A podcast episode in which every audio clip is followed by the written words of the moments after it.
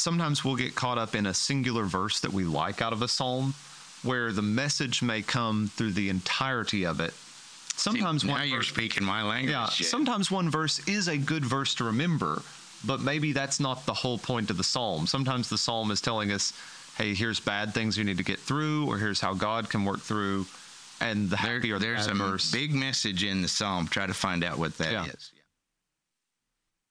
All right. Well, hello, everyone, and welcome to another one of our conversations here with Dan. Yes, and me and Jed are going to talk about a psalm today. Are we're going to break down Psalm 32. So if you're where you can, go ahead and get your Bible out. Have you know if you're already watching on your phone, get you a physical Bible. If you're in the car, obviously keep your eyes on the road. Get your Listen to physical like pen or something like that so you can mark on your Bible.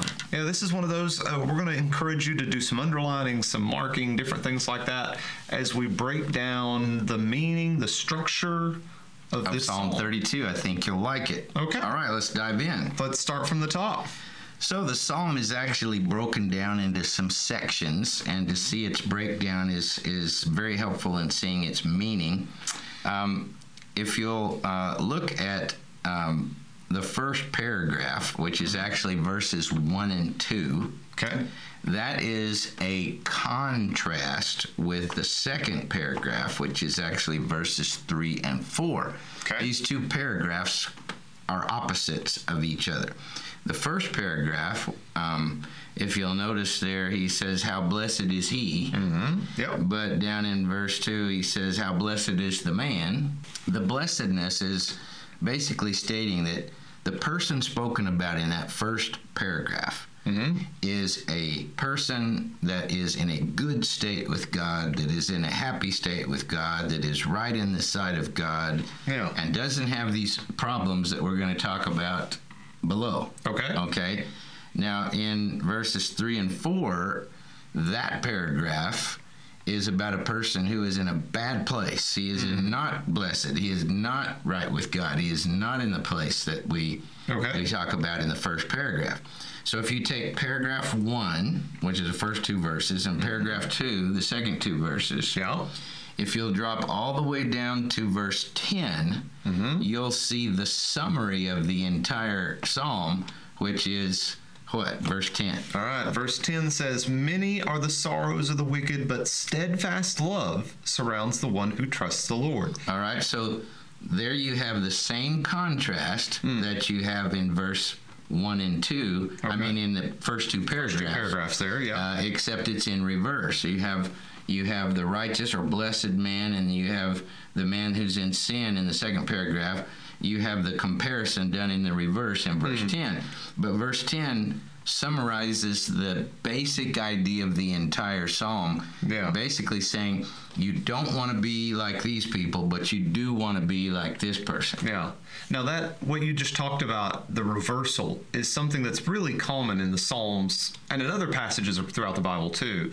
So that's something that just as a, if you're studying the Psalms, be looking for this. It builds in and then it kind of builds out in reverse. Yeah, and and you're thinking of a chiasma. Yeah. But but But even when it's not one of those, that sort of Yeah. idea is going to be present. So Yeah. the, the comparison and then the contrast may be in reverse, but it's the same thing. Yeah.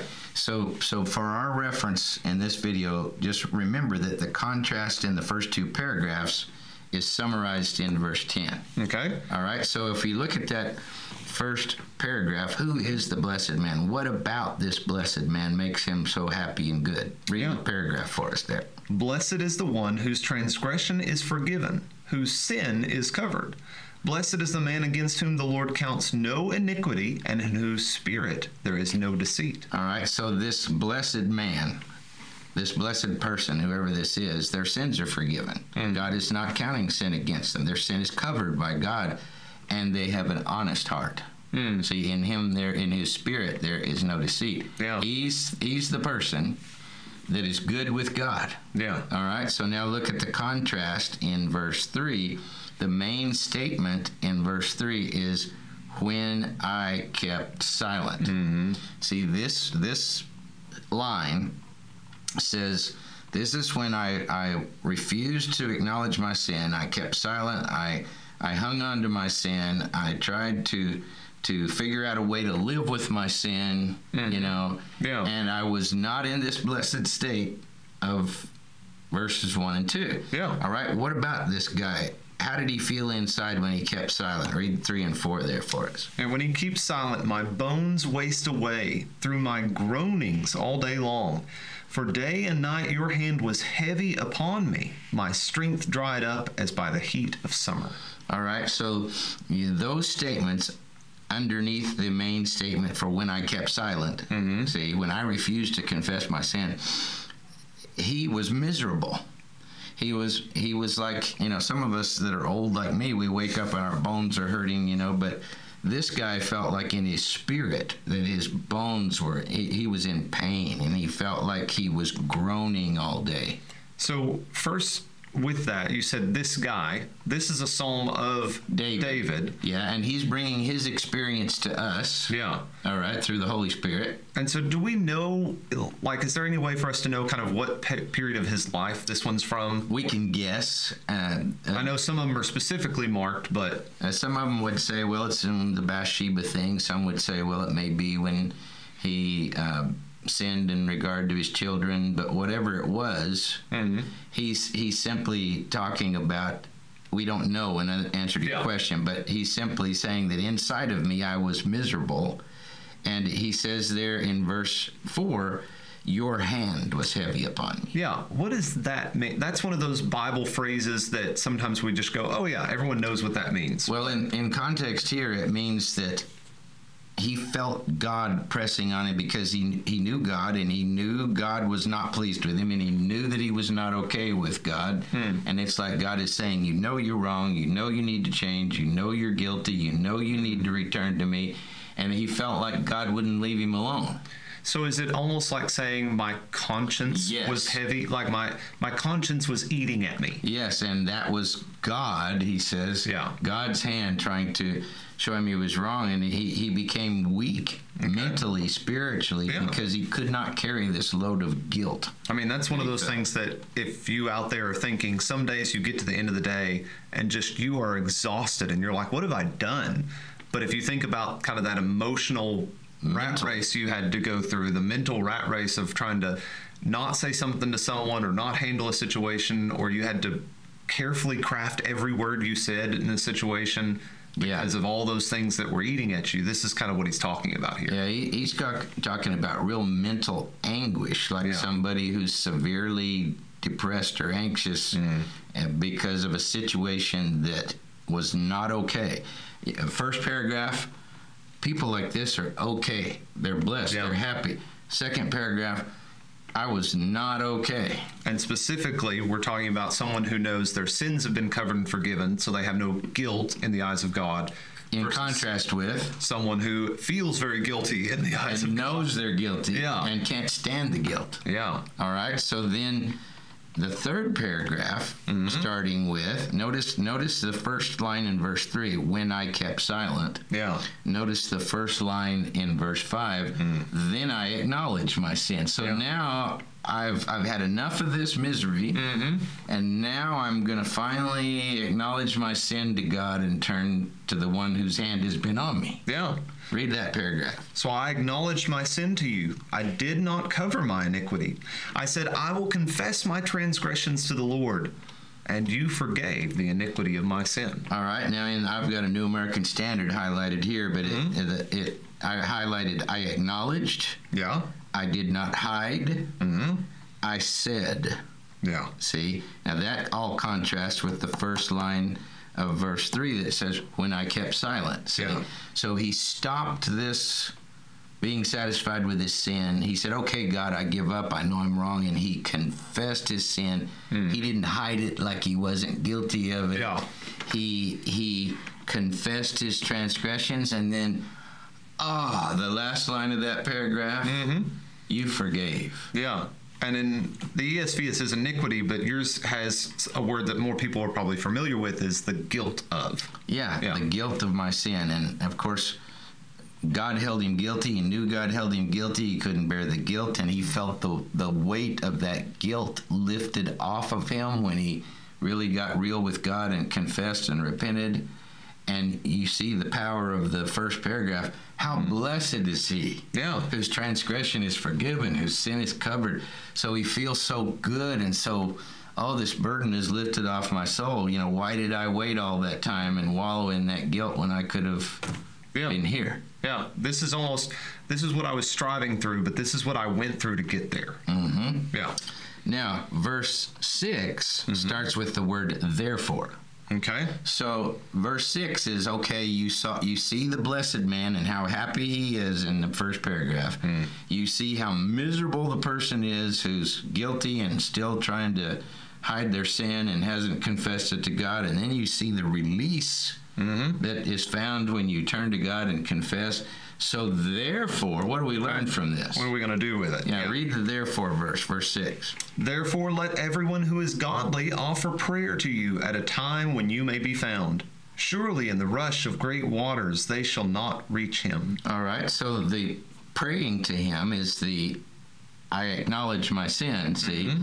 so don't wait so long to to acknowledge your sin. Yeah. What, what we learn from this experience in those first three paragraphs is go ahead and go to God when you feel that way and and pray to Him because. There's, there's such blessing and release in doing that. And then David says in verse 7 being on the other side of this, mm-hmm. God, you are my hiding place. You preserve me from trouble. You surround me with songs of deliverance, which goes right up to paragraph one. How blessed is the man. Yeah. So it's almost don't let your guilt block you from God or keep you from God, which almost feels like a callback to in the garden when they recognized their guilt. Their first impulse was to hide. Yeah. Which is our natural impulse. Yeah, stop hiding. And David is saying, go ahead and come to God. It's worth it. Yes, it, it's such a release. It's such a blessing. It's such a lifting of the burden. A reference you might uh, look at real quickly in Isaiah 55. Okay. Uh, notice it says there in verse 6 Let everyone who is godly pray to you in a time when you may be found. Okay. Isaiah 55, I think, verse 6, maybe in 7. What does it say there? Yeah. Verse 6 of Isaiah 55 Seek the Lord while he may be found, call upon him while he is near. Let the wicked forsake his way, and the unrighteous man his thoughts. Let him return to the Lord, that he may have compassion on him, and to our God, for he will abundantly pardon. All right, so, you know, don't don't stay in that sin and that rebellion and that misery and your own guilt and and then something happen in your life that that you never do turn back to God. Seek the Lord when, when he may be found, when it's on your mind because you'll find forgiveness, you'll find rest, you'll find pardon. It's it's such a wonderful lifting of all that stuff Yeah. you're carrying with you, Hmm. which is really uh, advice based on what's happened in the several paragraphs above. Now, how much of this would you say is like his practical lived out advice, and how much of it is God's commandment for his people, you know, that we're trying to find out of this section? Well, that's the cool thing about the Psalms because David was a prophet. He was inspired by God. The sweet psalmist of Israel says in 2 Samuel, um, uh, The Spirit of the Lord spoke through me, His word was upon my tongue. So, yes, this is David's experience, but yes, also this is God's wisdom for us. And when you get to the paragraph beginning in verse 8, Okay. He's notice the the lines of verse eight, the parallel lines. I will instruct you. I will counsel you. Right. Um, the way that most of the versions capitalize things, it seems like God is now saying, "Okay, David, you messed up. You lived like this usefully, uselessly in your guilt. Right. You came to me. You're relieved. Now let me tell you how to avoid this situation again. Mm-hmm. I love this paragraph. Read the read God's wisdom about this whole situation, eight and nine. I will instruct you and teach you in the way you should go. I will counsel you with my eye upon you. Be not like a horse or a mule without understanding, which must be curbed with the bit and bridle, or it will not stay near you. Uh oh. See, David had been like an old horse or old mule that does not want to come with you and does not want you to ride them. And you pull on him and he just digs his hoofs in and like you're dragging him. And he says, God says, David, and everybody else reading this. Right. If, if you'll listen to me, you won't be in this situation again. So stop being like the horse or a mule that has to be Yeah. controlled by bit and bridle. That hurts his mouth. Yeah. And if he's if he's hurt enough, he'll go with you. But if he's not hurt, he won't go with you. God is saying, why don't you just go gently and willingly with God, and you'll end up in paragraph one up here that says, Yeah. how blessed is that man. Yeah, and I assume the it will not stay near is his instruction and his counsel. No, it is the horse or the mule that Okay. won't come near you unless you drag him with bit and bridle. Hmm, okay, Okay, that's you and me when we're he- stubborn. The it is us, not so we're not saying God's counsel will leave us if we're stubborn. We're saying we're just struggling against God and we can't stay near Him when we struggle against. Yeah, I would instead of it, I would use the word he, meaning Hmm. that stubborn horse or mule, which is you or I, if we're in that situation. Okay. Yeah. Right? You or me, if Yeah. we're in that situation. Well, I think that's where uh, sometimes if you read that quickly, it's going to be hard to figure that out Right. without the context of everything.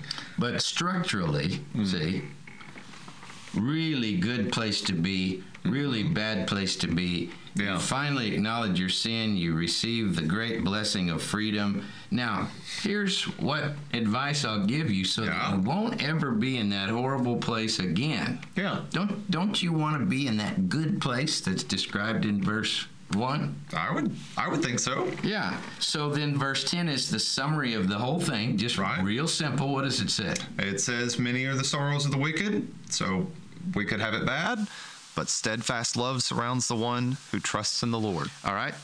Many are the sorrows of the wicked. Which paragraph describes the sorrows of the wicked? That's up there in verse 3 and 4. That's paragraph two. exactly right. See? Yeah. And then he who trusts in the Lord, loving kindness shall surround him. Which paragraph really uh, shows you what that's like? That's we're back at paragraph 1. That see now, Jed. Jed's really good. He's he's got it, I think. I'm listening. All right. so the final advice is in verse 11 stay in paragraph 1 is what verse 11 says. Be glad in the Lord. See, when, where are you blessed? Where are you happy? Where are you glad? It's when you're with the Lord. Yeah. Be glad in the Lord. Rejoice, you righteous ones. Shout for joy, you who are upright in heart. Now, notice upright in heart there in verse 11 Yep.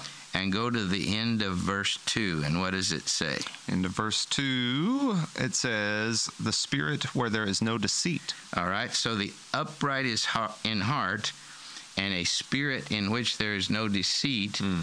That's the same thing. That's a person who's honest with himself or herself and honest with God at the same time and stays that way. And that person will be blessed and that person can rejoice because they're with the Lord. Yeah.